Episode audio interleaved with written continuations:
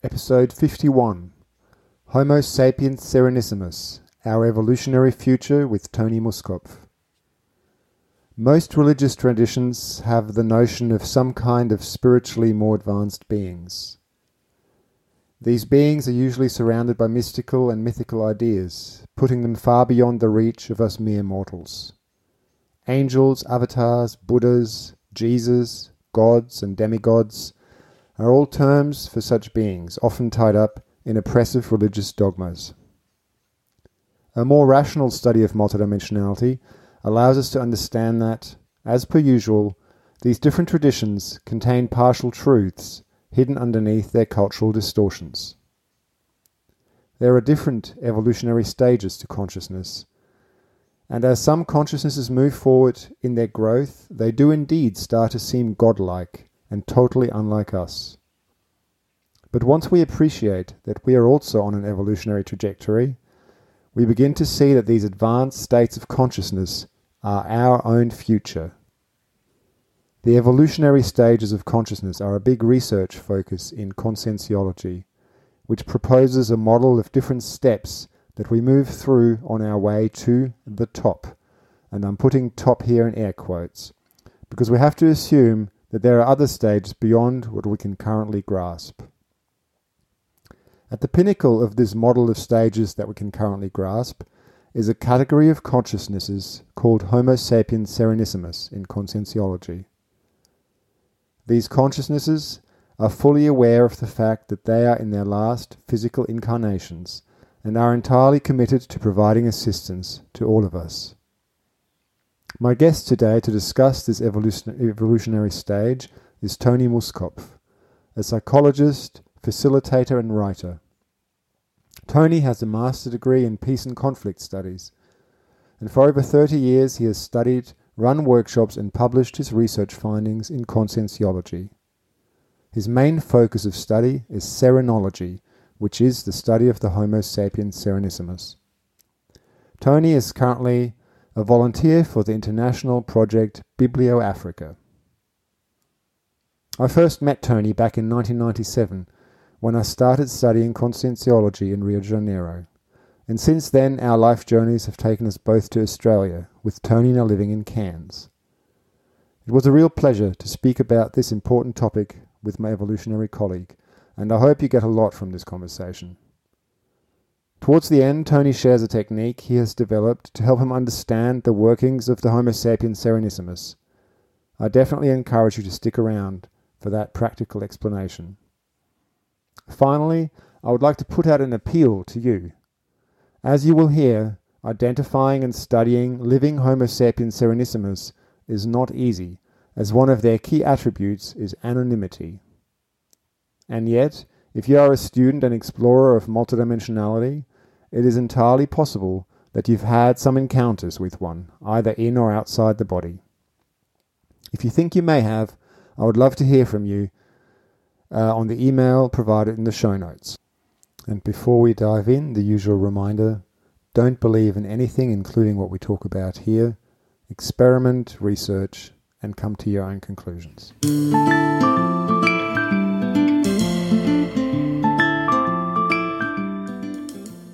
Tony, hey, thanks for joining me today. And I'm really looking forward to talking with you about your research on the Homo sapiens serenissimus. Thank you very much, Kim. It's a pleasure for me to discuss this uh, complex subject in conscientiology. And uh, I'm more than happy to, to go ahead and, and perhaps um, we have more questions than answers regarding this subject, you know because the Serenissimus is a very uh, advanced and transcendent uh, issue in conscientiology. So thank you for having me. Yeah, I think you're right. Right, there is it is incredibly complex, and um, uh, and we will probably end up with more questions than answers in a way. But uh, those questions are uh, I think, really old in a way. Like, you know, we, we talk about, you just mentioned the Homo sapiens serenissimus is an advanced concept in conscientiology, which I think is true.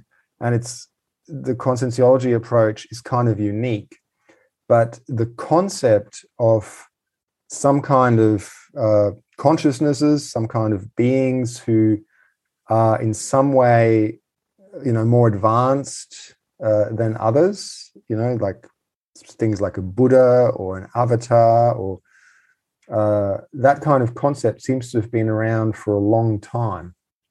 And so I'm curious, maybe to start with, you could just explain for people who, are, who don't even know what we're talking about right now with the Homo sapiens serenissimus, um, what that concept, what that term refers to. And then I'd be curious about your thoughts about how to place that idea, how it's developed in conscientiology in the kind of historic context of notions about some kind of advanced consciousnesses. Okay, yeah, let's start with the theory. So, the theory of the Homo sapiens serenissimus was created by uh, Professor Waldo Vieira. Uh, Professor Waldo Vieira was the founder of the conscientiology science. He was a Brazilian researcher and this theory was created uh, in 1970. Actually, he organized a few years later an event in a university in Sao Paulo, Brazil, where he officially presented this theory uh, for uh, a body of uh, researchers and that was the first like official launch of this this theory uh, but the, the name Serenissimus, it's a bit curious to know the history behind this name because Professor Waldo actually he had a very like um, or uh, um, he accumulated a lot of out of the body experience over his life and he found in some of these experiences uh, the existence of high evolutionary level of consciousness, as you mentioned. So, actually, this is not a, a new concept. The idea of a highest level of or more mature consciousness of beings. Uh, we see this in the history from different perspectives, from religions, from philosophical, ideological perspectives. But actually, from Vieira's point of view, the Serenissimus is uh, a consciousness like you, like me, like everybody else. Uh, even um, it's important to mention that this consciousness it's a human being, a man, a woman. So um, they are here in this intraphysical dimension. But the name, the nickname uh, Serenissimus, which means uh, um, a person who has a huge level of serenity. So that, that's that's the, the, the reason behind of, of, the name. So he, Professor Vieira, he um, um, get in contact with this name for the first time in an extra physical dimension. He was uh, out of his body. Um, it was, if I'm not wrong, around 1976 1970, uh, the 60s actually, uh, in Sao Paulo, and where he was like uh, seeing a crowd of extraphysical consciousness uh, running away, and they were shouting the name, "The Serenissimus is coming! The Serenissimus is coming!" So uh, he saw a lot of uh, extraphysical consciousness running like a crazy and try to to flee from some kind of big power or some kind of uh, uh, strange uh, presence of somebody.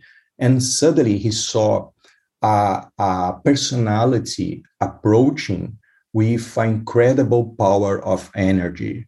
And this personality was communicating uh, with telepathy, a strong message of fraternity and serenity. And uh, this personality was like uh, floating or flying it was not like she was not like walking. It was a, a, a woman. Uh, she was not walking like us. She was like uh, uh, flying. And she was passing through this dimension this extraphysical dimension close to the city of sao paulo. And um, she was like cleaning and energizing everything around her presence. So that was the first time he, Professor Waldo, heard that name, and he uh, used this name to to create and then build the theory around the Homo sapiens Serenissimus. Um, so, in other words, the, the Serenissimus is uh, our future we human beings are evolving. We uh, are evolving for millennia, for millions of years. Just, just, just so, before, just before we go there, Tony, I just there's a couple okay. of things from that story that you shared that that kind of really interest me. Um, the first is just a short one, just uh, for listeners, but I think that story, that that experience, is that in um, Professor Vieira's Projections of Consciousness book. No, is this is another experience. He ah. didn't publish these experiences in a in a book. He he told this experience a couple of times during events, and he mentioned just fragments of these experiences of this experience uh, in, in his books. Actually, the the the experience you mentioned um, um, in the projections of consciousness book with Monja. is is with Monja. Yeah, it's the uh, Serenissimus uh, that now she is not no longer like in the intraphysical dimension. Um, and we can talk later about her, but um, so this was a different one. Yeah. Yes, it's a different one. It's a different experience. And it is important to say that Professor Waldo is not the only person that have already um, approached and interview and, and, saw this kind of consciousness there are like other researchers but serenology which is the science that study the serenissimus it's a almost brand new field in conscientiology mm. despite of this theory being launched in 1970 uh, we are just doing the f- baby steps the first steps in in learning and how to like research these high evolved yeah. uh, personalities. Yes, and I'm really curious to get to that later because I know that is what your research focus, right? That's why we're talking today. But but the other thing, so so yeah, how to do that, I think is really interesting um, because there's, maybe those are tools that we can all use if we want to understand our evolutionary future better. But the other thing that you mentioned that I found intriguing is um, you said in that ex- that the the consciousnesses were scared or they were running away and they were calling out. Yeah. They were kind of like panicking, and and so maybe uh, you know what you could explain a bit why would consciousnesses why would people be as scared of somebody coming with what you described as this fraternal peaceful loving energy yes this is look the, the serenissimus is full of paradoxes so one of them is exactly what we can see in that Professor Waldo's experiences. The energy of the Serenissimus is something irresistible. Uh, once you touch or you, you approach this level of this pattern of energy, uh, it's a kind of a contagion sense or feeling of fraternity, your mind expands and you see at this point the reality of your own consciousness. So this leads us to a self uh, investigation and it puts us in a kind of moment that you need to face our corruptions, our immaturities, and it forces to change. It forces to make like a lot of revolutions in our own lives. So when this personality was approaching that um, um, tropospherical, which is like a, a, non-evolved dimension extraphysically close to, to the city of São Paulo, that consciousness were those consciousness were uh, running away, fleeing from the these um, they're fleeing from the, the the possibility of being like uh, face these realities face the challenge of uh, research and change themselves because most of them are uh, linked to negative traits uh, vicious, pathological behaviors.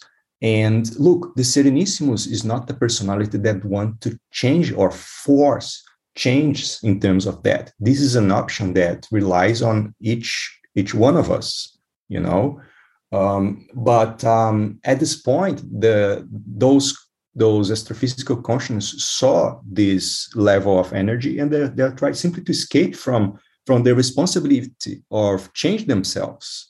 So that's why they are running they're trying to escaping from from from the extraphysical presence of the serenissimus so it was you know, too, con- too confront too confronting so the the energy the, the difference of their own holothosene their own level of thinking and feeling was too there was too much dissonance between that and that yes. carried by the Serenissimus.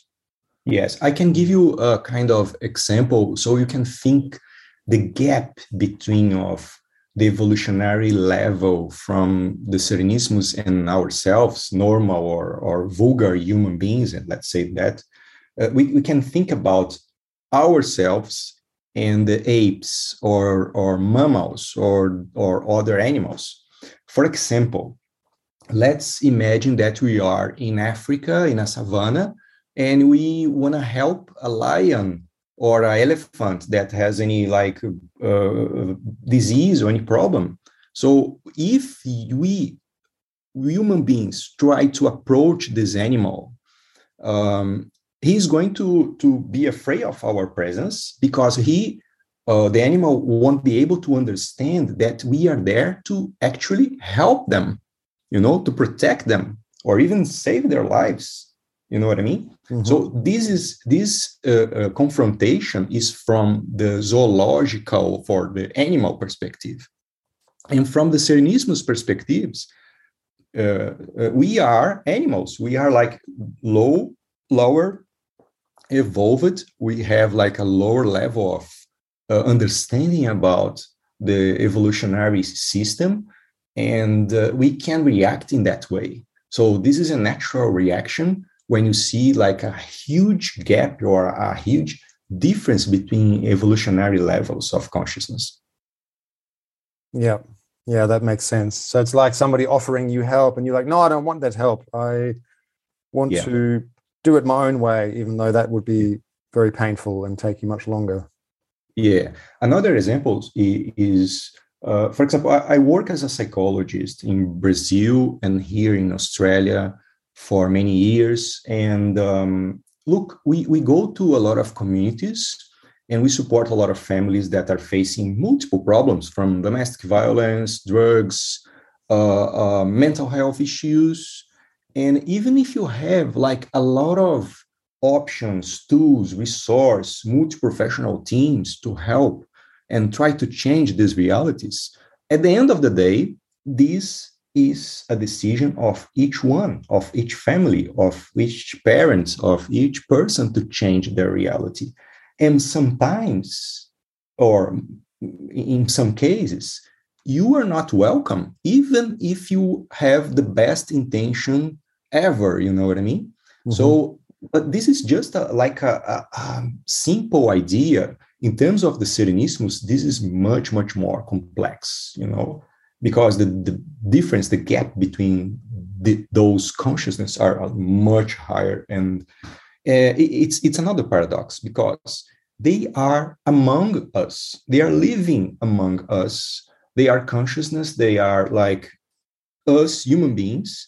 Uh, they can be like our neighbors they can deliver your parcel uh, on your door you know. You can meet them in the supermarket at the streets.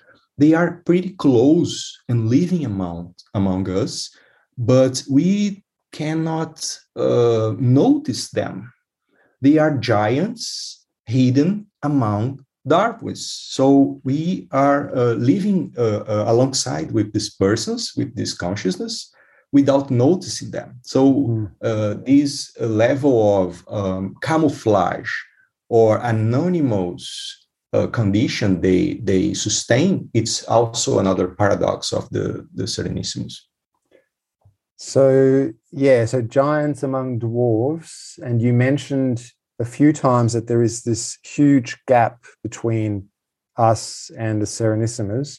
Maybe you could explain a bit what is this gap constituted of? You know, what does it mean to have this gap, and in what ways um, does it show up? What what what traits, I guess, what elements of their personality or attributes are so different from that of um, us as a regular human? Yeah, yeah, that's a that's a um, uh, interesting question because uh, when we start studying the the traits, or we use a word in conscientiology that it's the strong threats or the strong traits. Sorry, the strong the mega strong traits, which is the positive characteristics, characteristics, the potentials, the skills a person uh, has. So the Serenissimus, they have uh, multiple positive characteristics. Uh, for example, the, the, first one is the their evolutionary level. They, as as we we discussed before, they are in the final stage of the evolutionary journey in on this planet. So in a few lives, they will uh, become we something that we call free consciousness.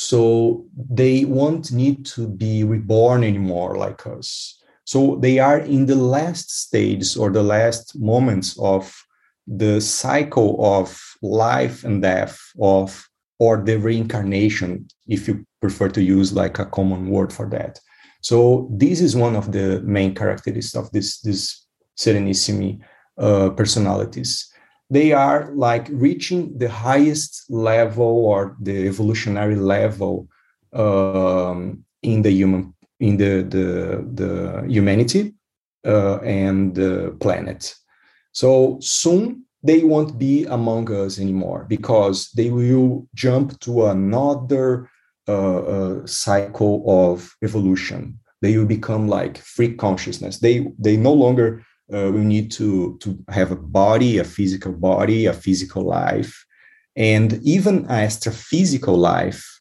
uh, like us, uh, normal human beings, because they're just going to live with a mental body, which is like a body more subtle and advanced. So this is one of the characteristics of the, the Serenissimus. And um, look, another one is the, the serenity itself.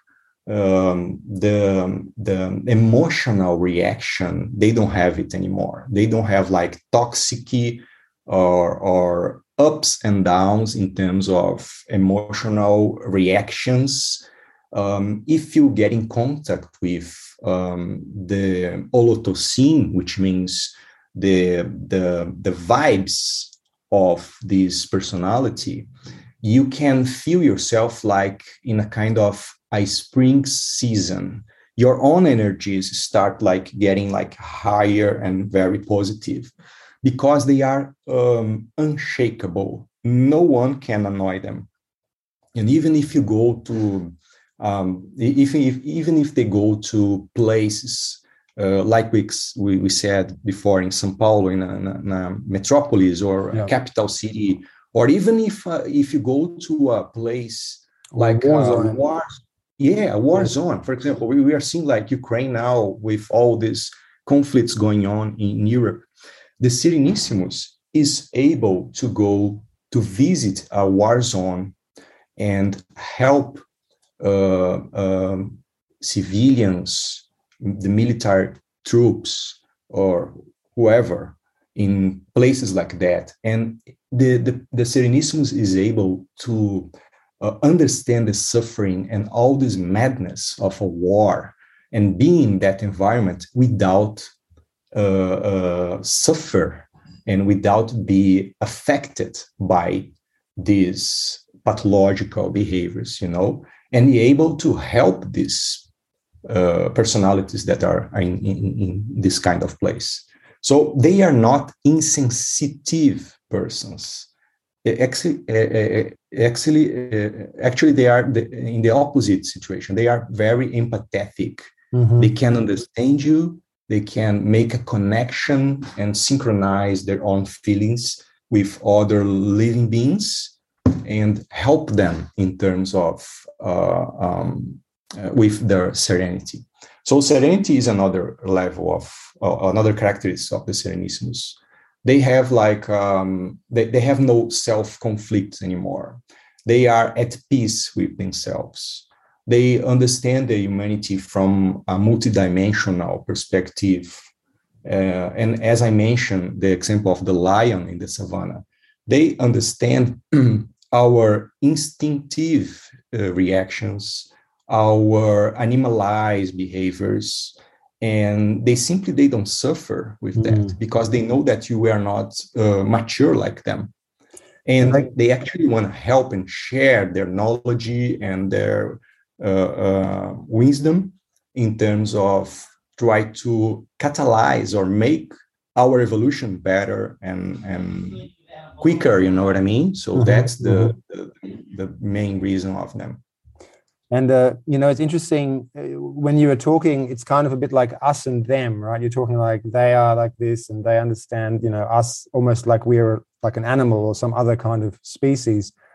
But you know, as you're talking, I I guess my sense is that the reason the the reason they are able somebody who's a serenissimus is, is able to fully empathize with you know the people in the war zone both the victims and the perpetrators the people that are suffering and the people that are inflicting the suffering is because they themselves have been through all of those stages as part of their evolution and i'm assuming are fully aware of you know there's a memory there's an active memory at that stage of their own multi-existential history i'm assuming.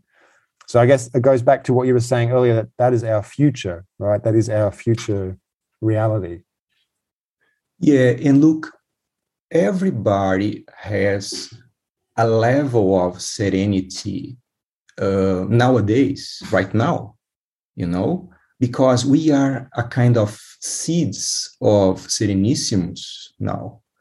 We are just doing the first steps. And one day, you, Kim, myself, everybody will reach and will get and leave this level this evolutionary level. This is a matter of time. So, for example, nowadays it's important to think about how we react in terms of uh, uh, crazy things that you see in the society. For example, this Ukrainian war, the climate change challenges, uh, things like that. You know, so uh, the way we react react uh, from this um, situations, these circumstances, show us how serene, how fratern, how evolved we are in terms of the Serenissimus. It, it's a it's a way to compare and see how big is the gap we have nowadays. Uh, but th- that's the, the main idea. Mm-hmm. Uh, the the comparison between human beings and mammals, uh, it's a good way to understand this gap. You know, um, you can think uh, from the other way. We can think, for example, if you talk to your cat or to your dog at home or any pet you have at home and try to explain to, the, to, to this animal uh, some uh, complex ideas, some abstract ideas, you, you won't be able to do that. And the cat would, won't be able, or the dog would be able to uh, express or talk or develop a logical thinking about their own lives at the moment. So this communication, it's uh, this gap of communication can uh, help us to understand this gap between both uh, Serenissimus and ourselves. Mm. Yeah, that's a very good point. Yeah. So one thing that I I makes me wonder when you have this gap, right? This big um, sort of evolutionary gap is how do we avoid idolizing the Serenissimus or sort of putting them on a pedestal, which I think is essentially what has been happening historically, right? That you you have you have these these in religions, you have the angels, you have the Buddhas, you have whatever the different traditions are, these beings that are described literally as otherworldly, as beyond our reach. You know, one has to bow down to them. Um, yeah, what is how do we avoid doing the same thing now with the Homo sapiens serenissimus? Well, I think this is a task for both of us, uh, pre-serenissimus, which are which are us, and the serenissimus.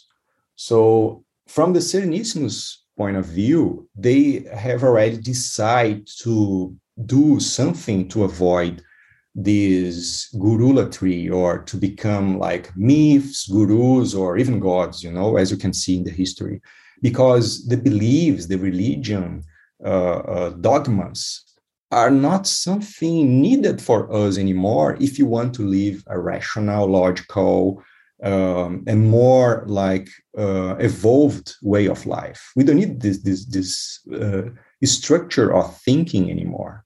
But from the uh, Serenissimus point of view, they have already decided to camouflage, to hide themselves from us, because they know that most of the population, the humanity, uh, is not ready for understand the Serenissimi uh, or the theory of the Homo sapiens Serenissimus yet, because of all of these religions and beliefs we have on Earth at the moment. So they are anonymous. Uh, and this is one of the most complex traits of the Serenissimus. They use a kind of social camouflage. Uh, they, they look like a normal face in the crowd.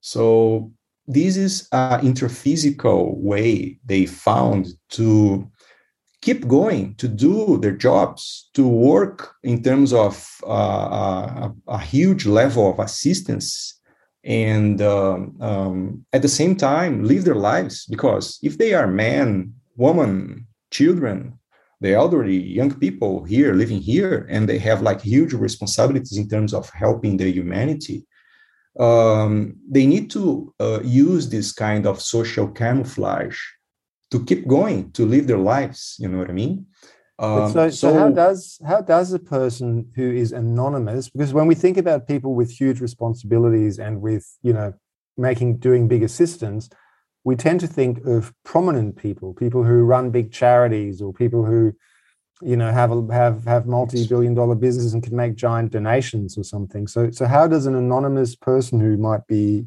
your Amazon delivery driver or whatever, you know, your colleague in the office how do they make a big contribution to to assistance and helping millions of people? Well, this works in terms of multidimensional um, assistance. This is not only intraphysical assistance.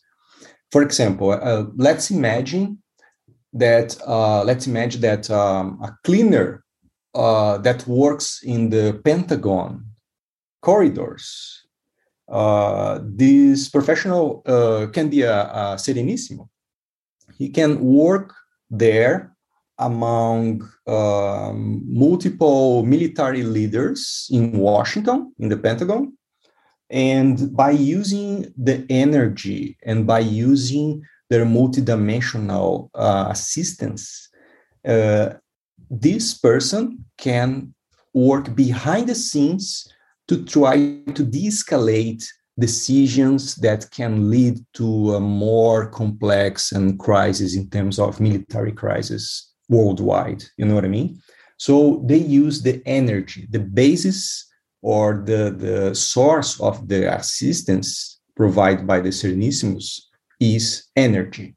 So they are located in, in places, institutions, or even in, in places linked to uh, hotspots of um, bioenergies, and they are able to collect, accumulate, and concentrate these energies and spread this fraternity and this positiveness to the people that actually are the leaders in the intraphysical dimension and they can like uh, inspiring people they can helping scientists they can help the physical or the intraphysical leaders that they are like doing the job here intraphysically so this is just one side of the the assistance the mm-hmm. serenissimus can provide So, so in a sense, in, people's hmm. in a sense, people's thoughts would change, right? That's what you're saying. Like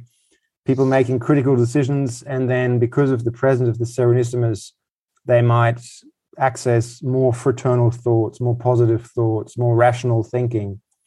Yeah, um, something like that. Imagine, imagine if you are in a meeting to try to decide a peace agreement between two countries in war, and one of the persons that are on that table in that discussions have has a huge positive fraternal energy this is going to change the nature of the discussion of this meeting.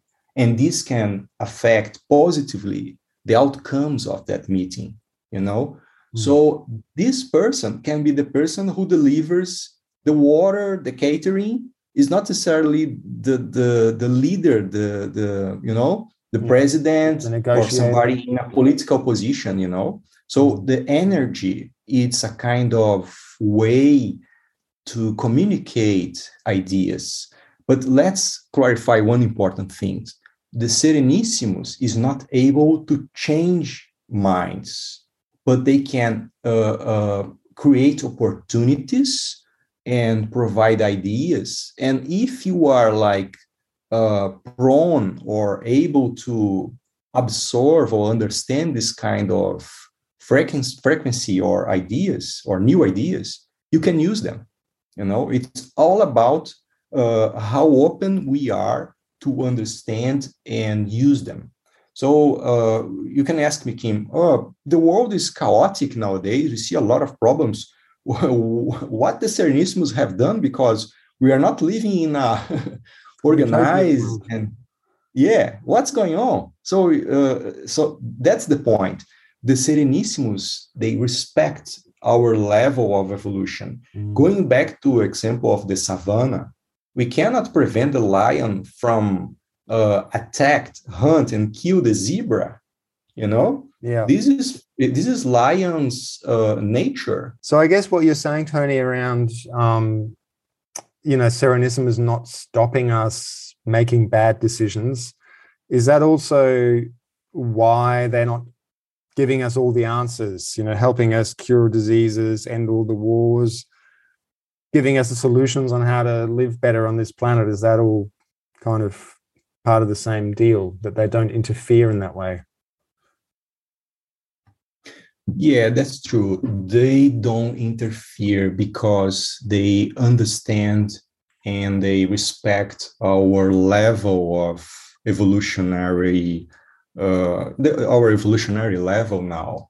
So, for example, uh, we now um, have already uh, evolved in terms of civilization, in terms of society, and uh, perhaps some of these evolutionary steps um, are um, that are perhaps the Serenissimus touch behind of these evolutionary steps in terms of civilization. For example, we now live most of the countries in new democracies. We have human rights, we have uh, diplomatic ways of dealing with conflict instead of just making wars.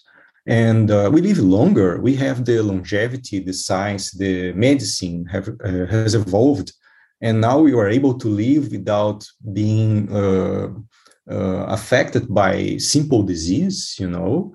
Uh, we can talk about serenissimus and conscientiology and, and, multiple subjects without being persecuted by dictator, dictatorships or, or authoritarian regimes in most of the countries not all countries but we have like a freedom of speech we have libraries we have internet we are studying uh, uh, the universe and exploring other planets and even our own consciousness.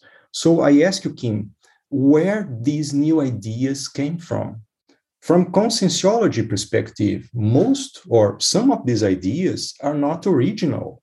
They have already existed in other dimensions, in more uh, evolved communities, extraphysically speaking, and even in other planets, more evolved planets. So the Serenissimus, they are able to inspiring leaders and people, uh, researchers, uh, philosophers, to try to spread these new and fraternal ideas and way of lives for us. But this is something that happens little by little, and uh, they respect this level of uh, maturity you have nowadays instead of force change because that's that's not why or how the the evolution works everybody has uh, their own responsibility towards their own evolution. So we cannot change uh, or force anybody to evolve. It's this is uh, your own homework. This is something that you got to do by yourself. You know. So this goes. Hmm? Uh, sorry, I was going to say it goes really to the the nature of our reality. Then you know, because I know people ask um, uh, I see, you know, in online forums and stuff, people ask things like, "Why do I have to go through all this pain and I have so much suffering in my life?" You know, I just don't. I don't want to come back next life. I just want to leave. Or people will say, "Well, if there are whatever people don't talk about Serenissimus normally, but if there are, I don't know, angels or if there's a god or whatever, why don't they? Why do they allow all this suffering?" Um, and what you're saying is, in a sense, that the suffering is you know the struggle the pain the growth is the purpose of us being here no no at all i'm saying that now we have tools in our hands we have information we have technology and we have options to choose for better ways or pathways mm. instead of suffering Yes, and I, I understand the beauty of. Uh, uh, yeah. Sorry, sorry. Just just to get, make sure we're talking about the same thing. Like I understand you're saying that we now have much better tools, right? We have much better information, um, but uh, in terms of generally the the process of life, you know, you might say, well, why does why do we have to evolve? Why can't the Serenissimus just say, here are all the answers? uh, or you know whoever people think is the most evolved being why can't they just say here are all the answers live happy life and clearly that's not the point so there must be some purpose for this um, hard work that is life for most of us. Yeah and uh, i think the answer for this question is also related to the meaning or the purpose of the life itself. Why we are here? What is the purpose of being uh, or uh, reborn in a body uh, live with a family live in a society you know? Um, why do you need to go back here? Why do you need to reborn? Why do you need to live this cycle of lives and deaths for uh, um, millennia for millions of years you know so that's uh, that's a good question, and I I believe that's not a, a, a, we don't have a clear answer for that. But I believe the Serenissimus they uh, reached um, a level of experience that covered basically all human knowledge. All imagine, for example, a person who is able to uh, study all subjects uh, learn and, and be fluent in all languages, uh, get all uh, um, awards in terms of Nobel prizes, uh, art prizes, Olympical games, have all intelligence, everything, all experiences you have in life. So that's the Serenissimus. But not only that, because you can add that, or you must add into that the experience in terms of paraphenomenon, the multidimensionality, the cosmoethics, the sense of fraternity. So this is something that you won't find on the at the universities, at the books, or even uh, in the conventional science or the materialistic science. It's something that you need to learn from interacting with other people and help them So the assistentiality is also another le- lesson that we learn from the Serenissimos because all they do is based on helping other people. They don't think about them themselves anymore. The, their ego, their uh, um, all interests are like aside because they are 100% focused on helping the planet and the humanity and saying like uh, let's say they are in the last steps of that this point mm. and I, I, believe they they reach a level of experience they they know almost everything in on the earth and they they in, in the just last chapters of this journey mm. and going to another level of ev- uh, evolution uh, more complex and something that you are not able to understand mm. the Serenissimus is the limit of the conscientiology something that happens after that it's very hard for us to understand even the Serenissimos it's very hard because they probably have like cognitive skills or other kind of intelligences uh, and features that you are not able to to understand and and and comprehend in terms of our logics nowadays. Mm. So I'm not sure if I answer your questions, but um, uh, they respect our freedom of choice and the ability we have to make like choices in our lives. But they also give us or or help us give us new ideas new opportunities new technologies and inspiring people to to move forward. So that that's the point. They speed up our evolution. So mm-hmm. for example if you live again with a pet at home you cannot change the instinct of this animal but the interaction between human and animal can we, we, we can teach each other. You can be more like empathetic in terms of in terms of the animal behavior and the animal perhaps they they can learn something from us. They can even uh, develop new language. You can see online for example some animals they they can talk they can use devices to develop some uh, uh, wording and language to interact with human. So this is a kind of example you can give to understand a bit about the interaction between us and the Serenissimos. Mm. There is uh, uh, one thing you mentioned that I just want to quickly touch on because it's a topic that I feel quite strongly about. You you talked about how the Serenissimos, um, you know, no longer have an ego. They don't think about themselves uh, all their focus is on assistance to others. And uh, I, I, think it's important to differentiate because I know in many spiritual traditions, uh, including in some very negative and manipulative uh, traditions, that that tendency in people, that drive to help, that drive to be of assistance, can be kind of exploited, and people become kind of martyrs where uh, you know it's it's essentially said if you have any if you want to set any personal boundaries or you want to create anything for yourself um, that can be you know shamed and that you're kind of ego driven and that it's spiritually pure to only give give give right? Um, so i feel just feel that's important to differentiate i'm sure like what you were saying about the Serenissimus is that in that case that uh, that assistance, that continuous flow of assistance, comes from an incredibly solid basis of um, self grounding somehow, right? So it's not a, it's no martyrdom. There's no um, suffering in the kind of you know the Christian mm-hmm. theme, like Jesus died for our sins. He went through all the suffering and all that stuff. Um, yeah, what do you think about that? Yeah, look, look you mentioned Jesus. Um, Jesus was not a Serenissimus. Uh, we can say that uh, considering uh, the circumstances we know about his life. Uh, one reason, he was not anonymous. He was like a public personality, you know.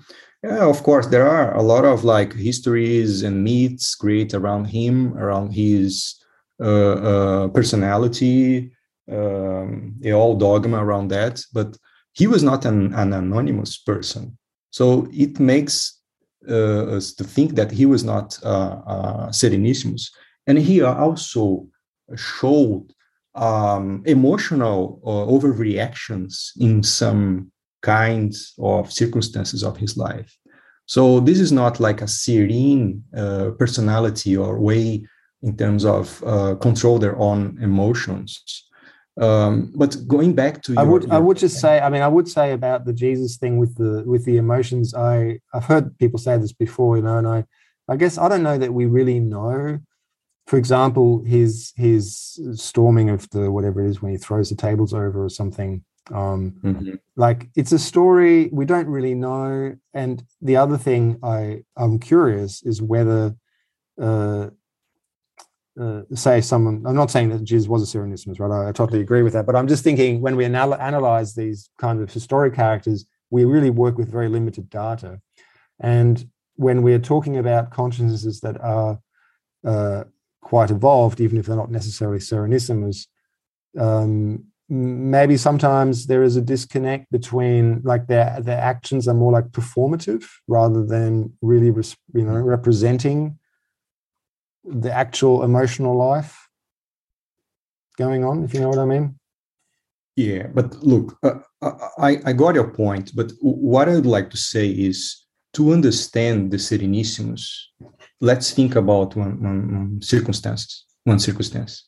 Um, imagine that you are able to help a person and uh, create a positive impact on this person's life without this person notice your assistance so if you understand that you start understanding how the serenissimus work mm. because they don't want to show their faces they just want to make things to help people and help not only the humanity but the ecosystem mm. the other species as well and the all harmony and stability of the whole planet you know what i mean? Mm-hmm. so when you do that and in, and you don't expect nothing that's go back to you in terms yes. of reward no gratitude no adoration no, no appreciation yeah.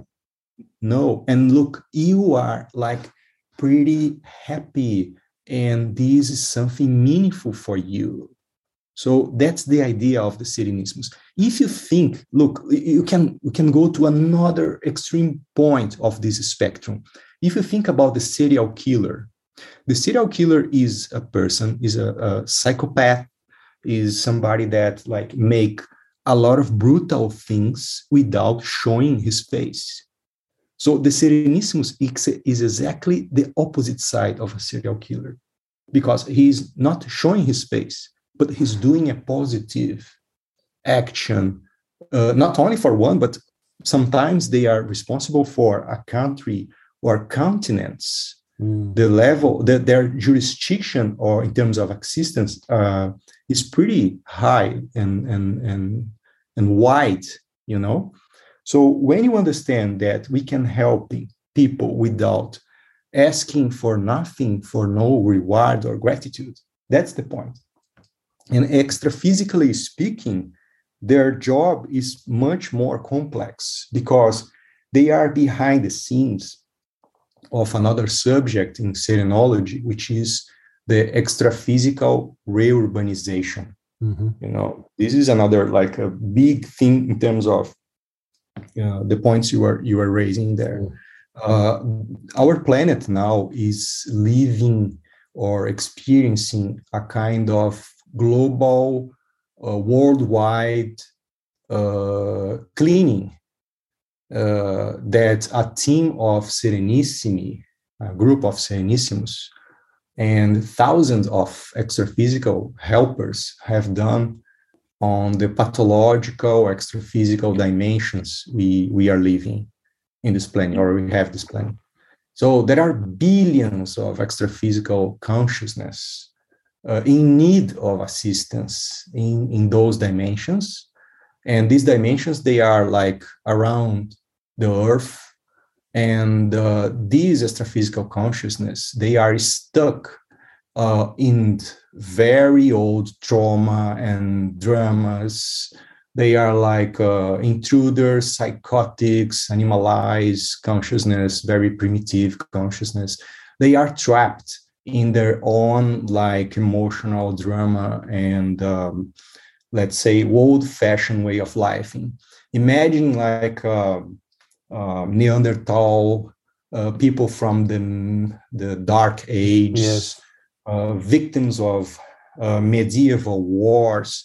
These all consciousness, they are there. They are living there. They are, and and these communities are like kind of battlegrounds, favelas, extra physical slums, or hells. Yeah, we can use the, the mythological idea of hell. So there are a lot of uh, uh, uh um, hells polluting our planet nowadays and uh, creating or uh, reinforcing this madness and these pathological things.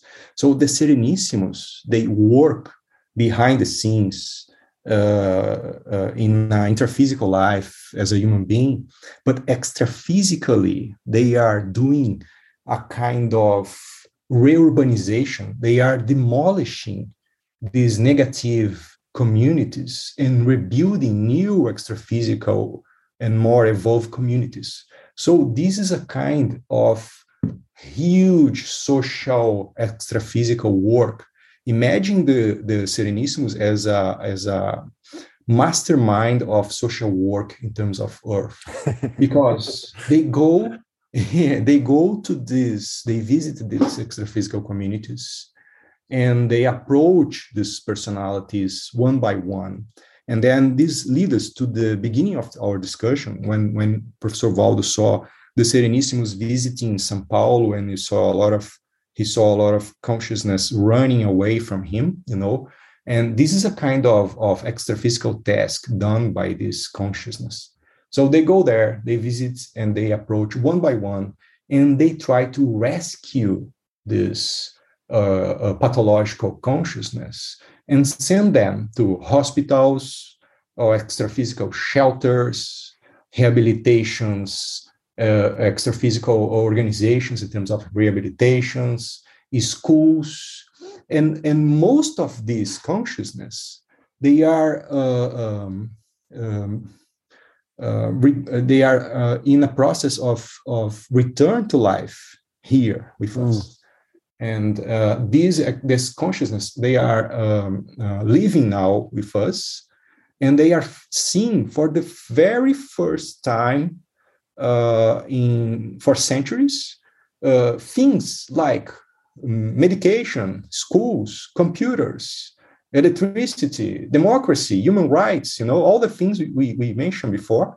Mm. So this creates for their um, point of view a positive catalysis and impact on their evolution.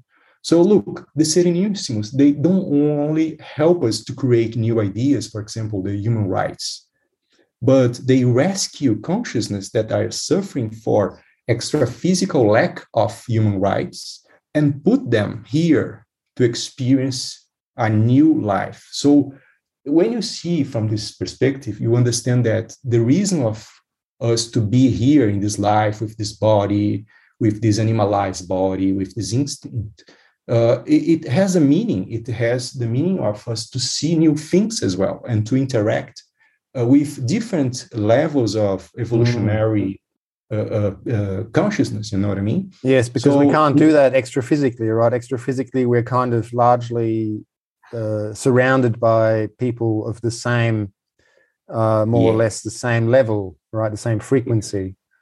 Yes, yes, exactly. Mm. And here the evolutionary biodiversity creates the possibility of us to speed up the process. So yes.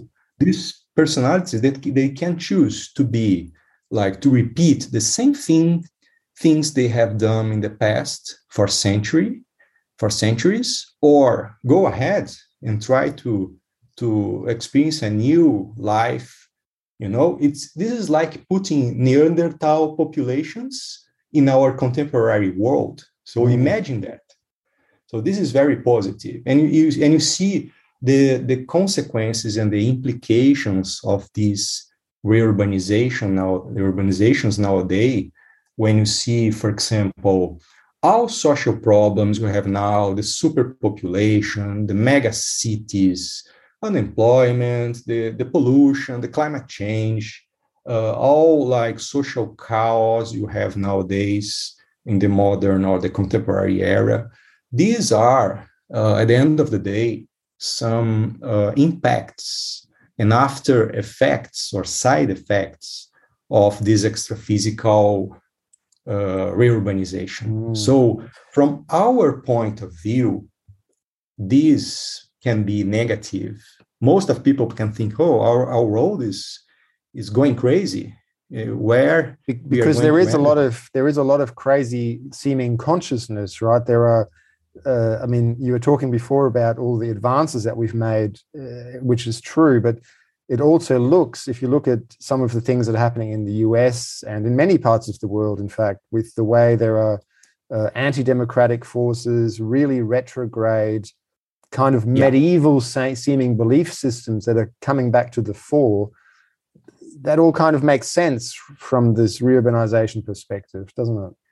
yes, it seems that we, we are walking or we are going back to the past, but it's actually the opposite. We are going ahead, we are moving forward, and we are creating like the, the intraphysical scenario for this extraphysical pathological consciousness mm. coming here and experience a new kind of world, you know?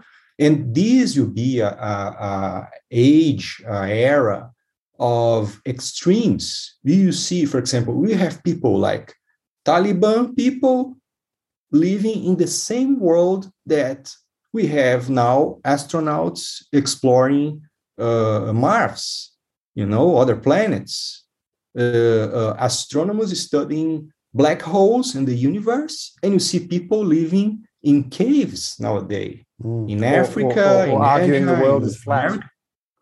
Yeah, so these extremes, uh, these these huge gaps you have in, in the humanity, this is a, a, side effect of the reurbanization. Mm. And look, this is the big task that the Serenissimo uh, have done for century.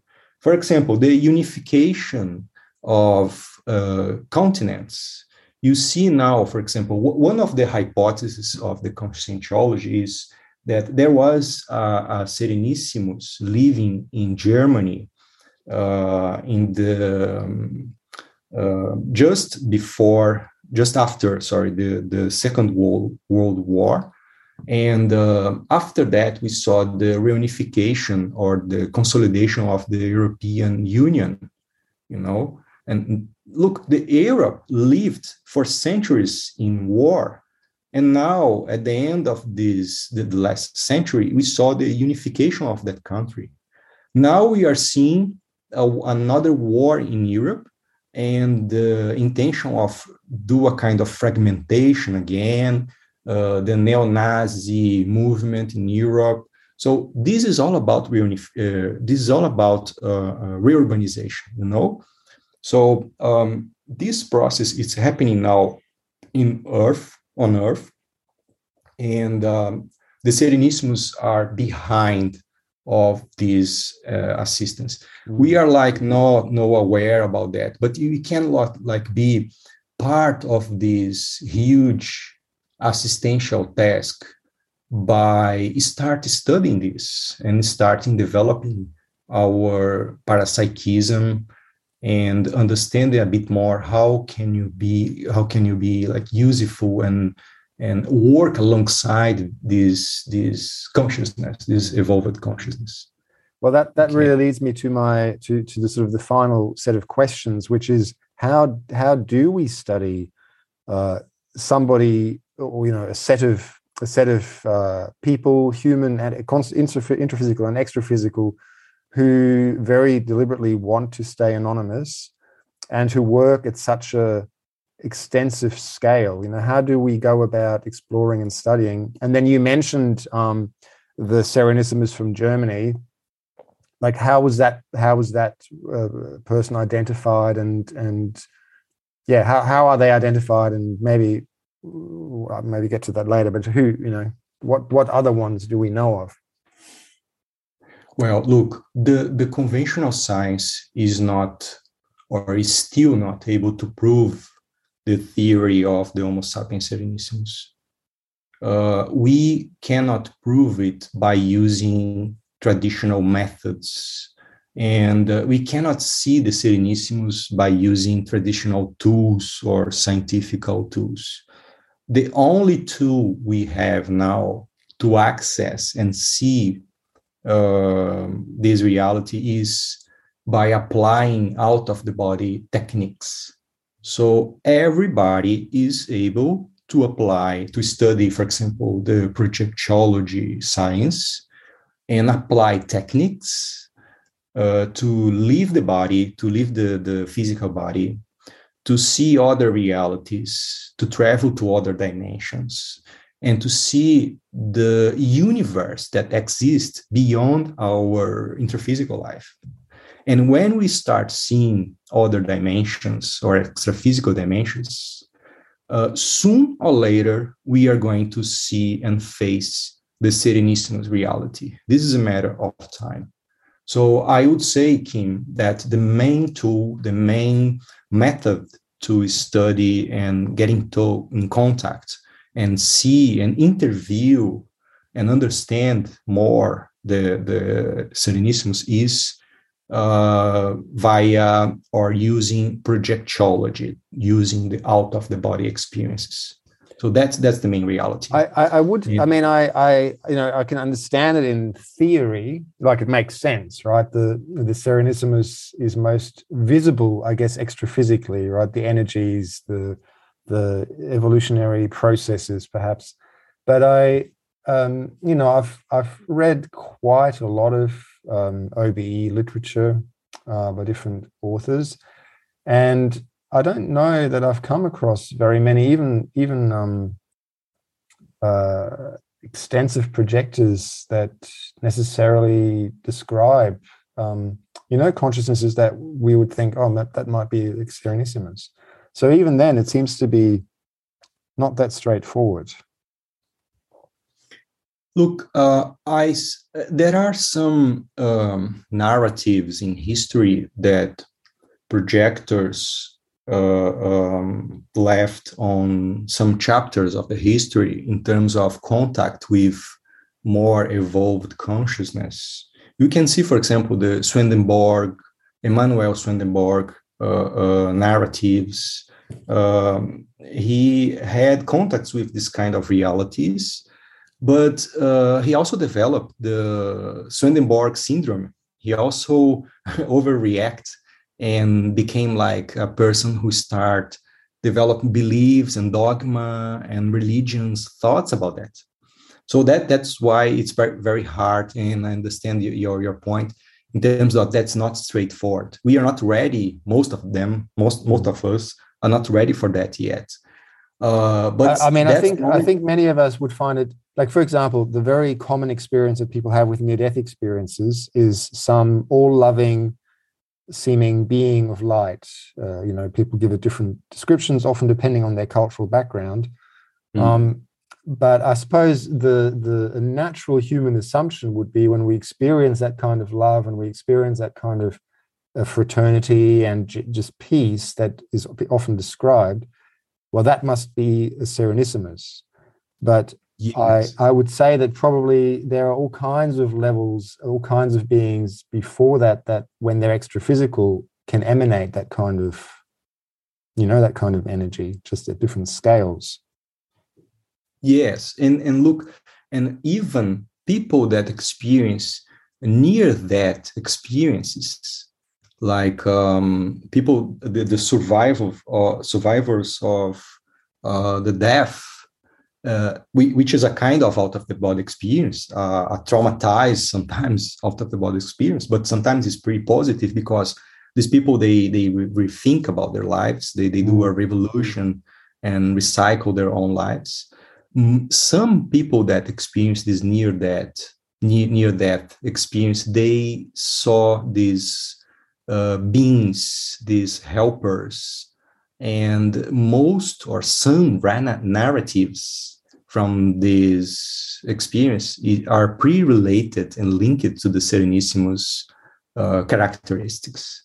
You know, so uh, we are a kind of detectives the serenology is a kind of CSI of conscientiology. We are doing a kind of investigation, and we also use a kind of uh, uh, um, criminology techniques to try to find them, to try to, to, to follow the fingertips of the Serenissimus.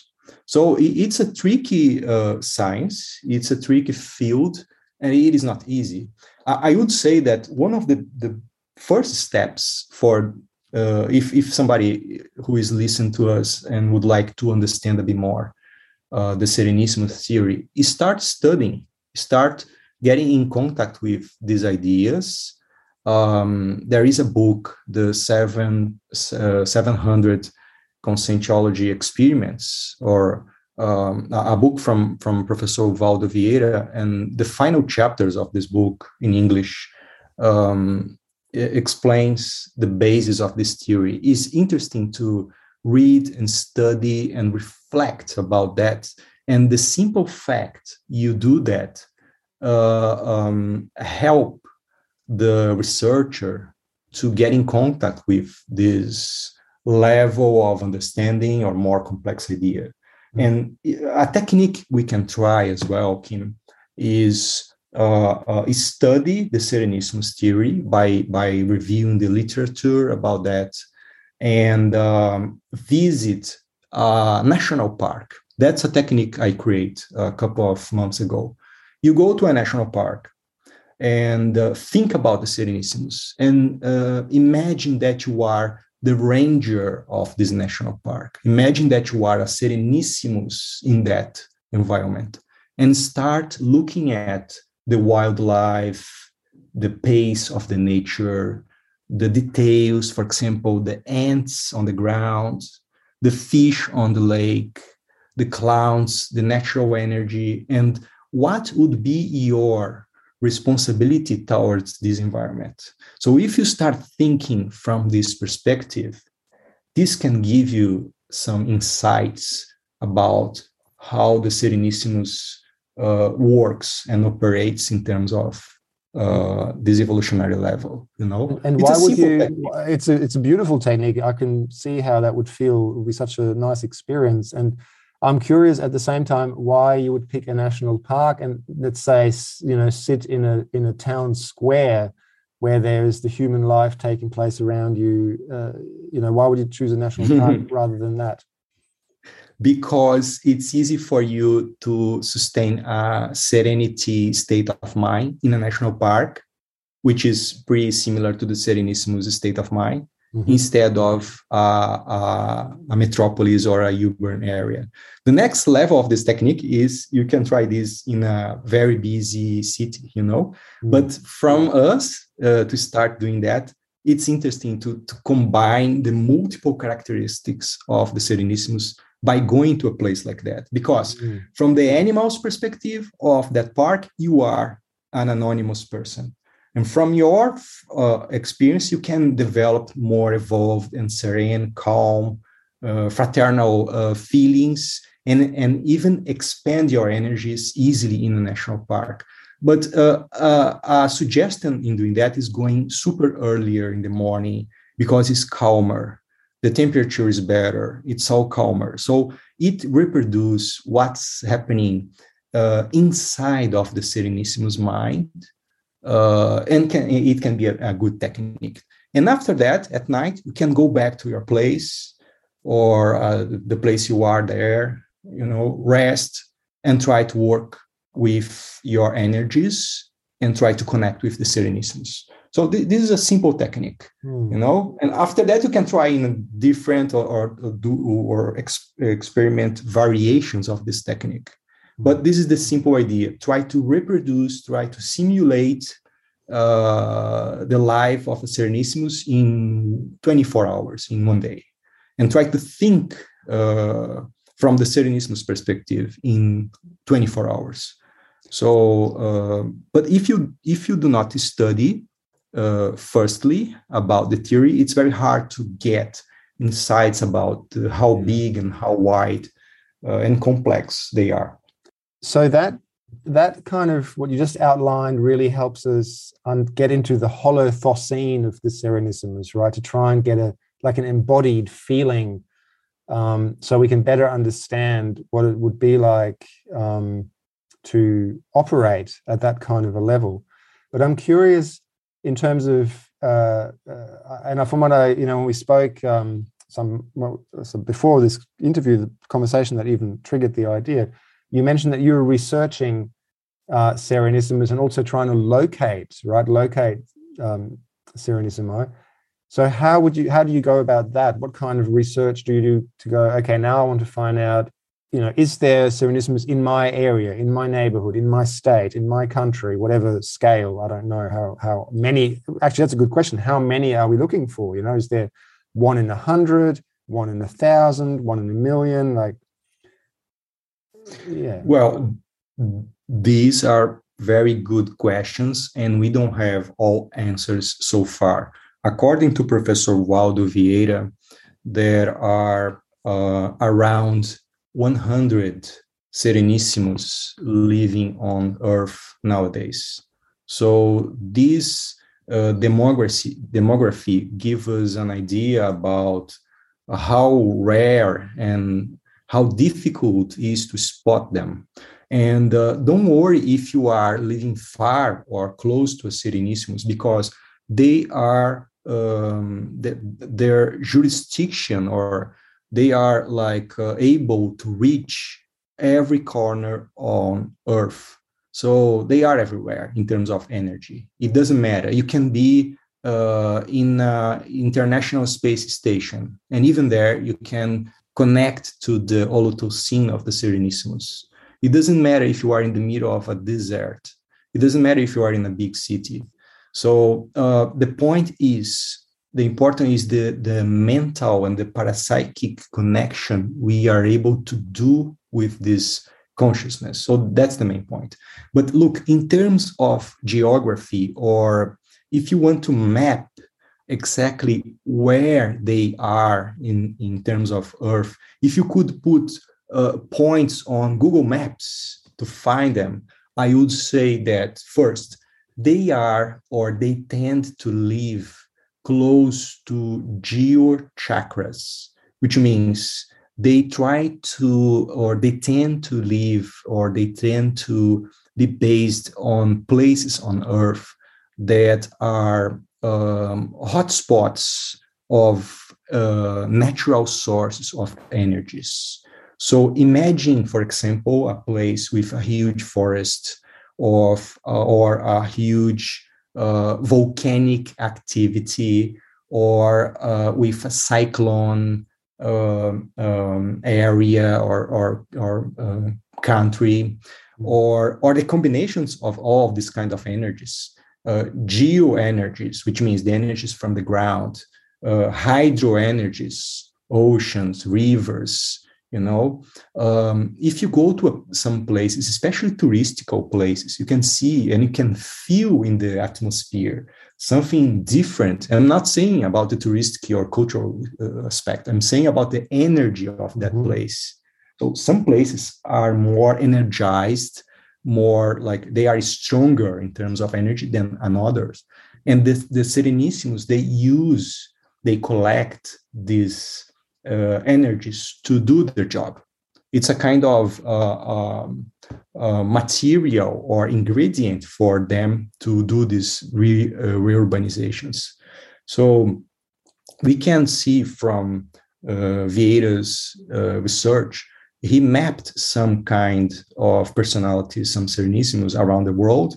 For example, we mentioned the, the reurbanizator, which is one of them who has lived in Germany, close to the Switzerland bo- uh, uh, boundary. The Swiss so the frontier. Yeah, yeah. One there. Another close to uh, Montauk Bay in the United States. Uh, this one we call the um, the Eskimo, which is the Inuit in English, uh, uh, a fisherman. He's a fisherman, and he has connection to cyclones and the aero energy, and he works to sustain diplomatic and uh, peaceful uh, works related to the to the Washington and the United States and Mexico area, you know. Uh, in Latin America, we have Australinus, which is another one. He lives in the province of Cordoba, close to the mountains, uh, the Andes Mountains. And he has connections to the Spanish culture. And he also works in terms of the politics and diplomatics uh, in the Latin America region. So the Antarctica as well. He has connection to the Antarctica. Um, in, in, in China, we had a Serenissimus there related to the Chinese culture. So they are everywhere. They are in multiple places. There are some researchers uh, um, suggesting the existence of Serenissimus in Africa and even here in Australia, close to the Great Barrier Reef, uh, because of the the, the um, connections to the ocean and the cultures related to the uh, old populations that uh, live in the islands in the Pacific, you know. So uh, it's all about your own experiences. We don't want to like impose or suggest this theory in terms of a dogma uh, we don't want to prove that that we, we are not uh, concerned about or worry about uh, having like proofs or physical proof for that we are just suggesting this as a possibility and think kim you have the anthropologist background. Uh, you you study the evolution of human being. And the theory the theory of the homo sapiens serenissimus is a big challenging for uh, uh, researchers from anthropology, paleontology, biology, even psychology. This is going to change everywhere, if you, uh, everything and everywhere, if you consider the existence of more evolved human beings, which is our future, you know. Mm. But our future nowadays, right now. So that, that's the big point of the theory, you know and also, uh, when you bring it, if you bring in those those studies of the past as well, um, would you say, would you does the theory suggest um, that there was always Homo sapiens serenissimus um, on this planet, uh, or are they a result of millennia of evolution of consciousness in human form, or did they already come from other planets or something already in this in this state? According to Professor Vieira, they come from other planets because our planet is a brand new planet for Serenissimus. Um, to become a Serenissimus, it takes like millennia or millions, billions of years. So it's something that um, is not possible to do in the um, uh, short existence of Earth. So most of the Serenissimus we have here are for from hypotheses. They are from other planets. But look, perhaps for the first time, this planet will have uh, its own uh, human uh, Serenissimus. So we can label them the Serenissimus made by Earth. So they are from here. Um, so that's why the reurbanization is taking place here to speed up the process. But look, the, the, the positive side of this, this history is we are at the last uh, laps or, or chapters of this journey. We are not like birds, uh, apes, insects, bacteria anymore. We are human beings. We have a brain, and we have in our brain potentials and skills that are not uh, being utilized. We not we, we do not operate these these potentials. So we have a brain. Uh, we have a serenissimus brain. It's just about to use it.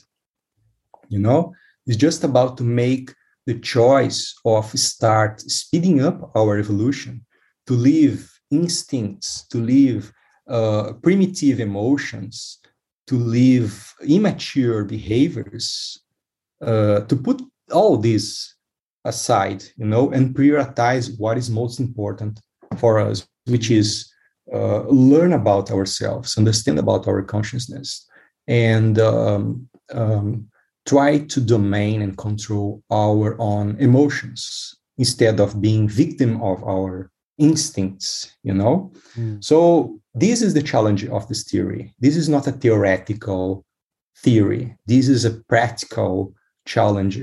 The conscientiology it's a science that uh, invites you to study yourself and make changes in yourself mm. by uh, applying techniques uh, as i mentioned before. So it's all about put the theory in practical in actions yes. to make our life better, healthier, and more meaningful. So that, that's the message of of the the Serenissimus theory uh, at the end of the day. Mm.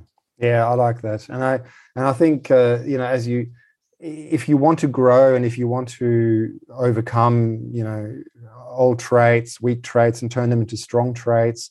Um, it's very helpful to know to have a model to have a goal that we're working towards and that's also the vision I'm getting. You know, why it's why it's good to why why it could be helpful for us to study about Serenissimus and to understand what it is like to be in that state, because it gives us something to to work towards.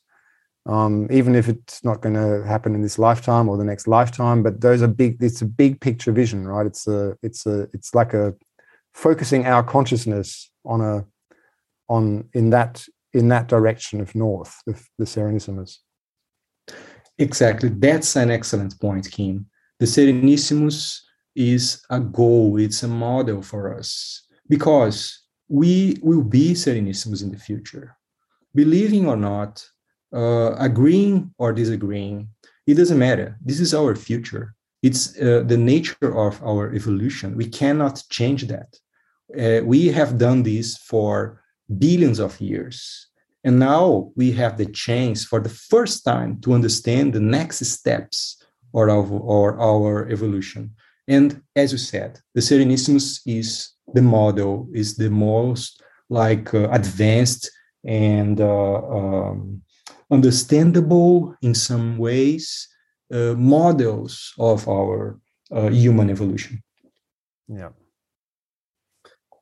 Well, I think that's a good place to to leave it. I think, as you said at the beginning, it might have left people with more questions than answers, but that's a good place because that sets you up for um, for some research and for exploration and for making your own discoveries. And uh, and I like to just remind people of that that technique that you mentioned of going to the national park or some other beautiful sort of nature area. Uh, I, I can really see, even if you know, if people, if you might struggle to connect actually with the Serenissimus, but just those practices that you mentioned about really becoming present to the big picture of uh, the complexity of, of the system that we're a part of, the system of nature, um, is very uh, helps us uplift, you know, our sanity, our thoughts, and our emotions. Um, and I would like to ask Tony at the end: Is there anything that you'd like to say as final words, or any any any I don't know any websites, anything that you um, would like to let people know about to look at? Yeah, I just would like to recommend um, the book of Professor Vieiras, the 700 experience, experiments yeah. uh, of conscientiology. And I'll, I'll put a um, link to that actually in the show notes because I, I, know there is a PDF version available online, so there'll be a link to that um, that you can access. Yes, that that's true, and uh, I think this is a good start point for those who want to understand a bit more about the theory. There are a lot of conscientiology resources online. We can study not only about the Serenissimus, but evolutionary steps that are closer to us because the Serenissimus it's a bit far from us in relation to other evolutionary levels. So we can see a kind of uh, uh, degrees or, or, or milestones in terms of evolutionary, and conscientiology has a lot of resources. So yeah, it's it's all there. we we cannot uh, we can uh, put this online and and and people can access that uh, for free um, in, in, even in english. Most of the literature literature uh, is unfortunately in portuguese. Uh, there are people that are working on translating this to in, into english. Um, but um, yeah in regards to the Serenissimus, the 700 experiments is the, the biggest uh, uh, source in English we can mm-hmm. find. Mm-hmm. Okay. And um, well, I, would like to thank you for the opportunity uh, to share in sharing these these ideas. And um, yeah, I'm more than happy to to to try to answer new questions. But as you said, at the end of the day, we uh, have more uh, doubts and questions that proper answers. But I think that's the, the spirit of science and that the spirit of serenology. I really hope you got some value out of today's episode. If you did, why not leave a positive review on iTunes and share it on social media to help others find it? The tune seeing us out is another one from Axel Teslev. This one is called Akasha. You can find more information about today's guest on my website, multidimensionalevolution.com, including any links to their work and their contact details. On my website, you'll also find my blog and information and reviews about my book, Multidimensional Evolution, which you can purchase in any good bookstore if you want to show your love for this show and get practical info for your own exploration of consciousness. Finally, please get in touch, whether it is to ask questions, share experiences, or suggest guests and topics. I always love hearing from people, as I believe it is through sharing with each other that we can all grow together. Until then, or until you tune in again, I am sending you my very best energies.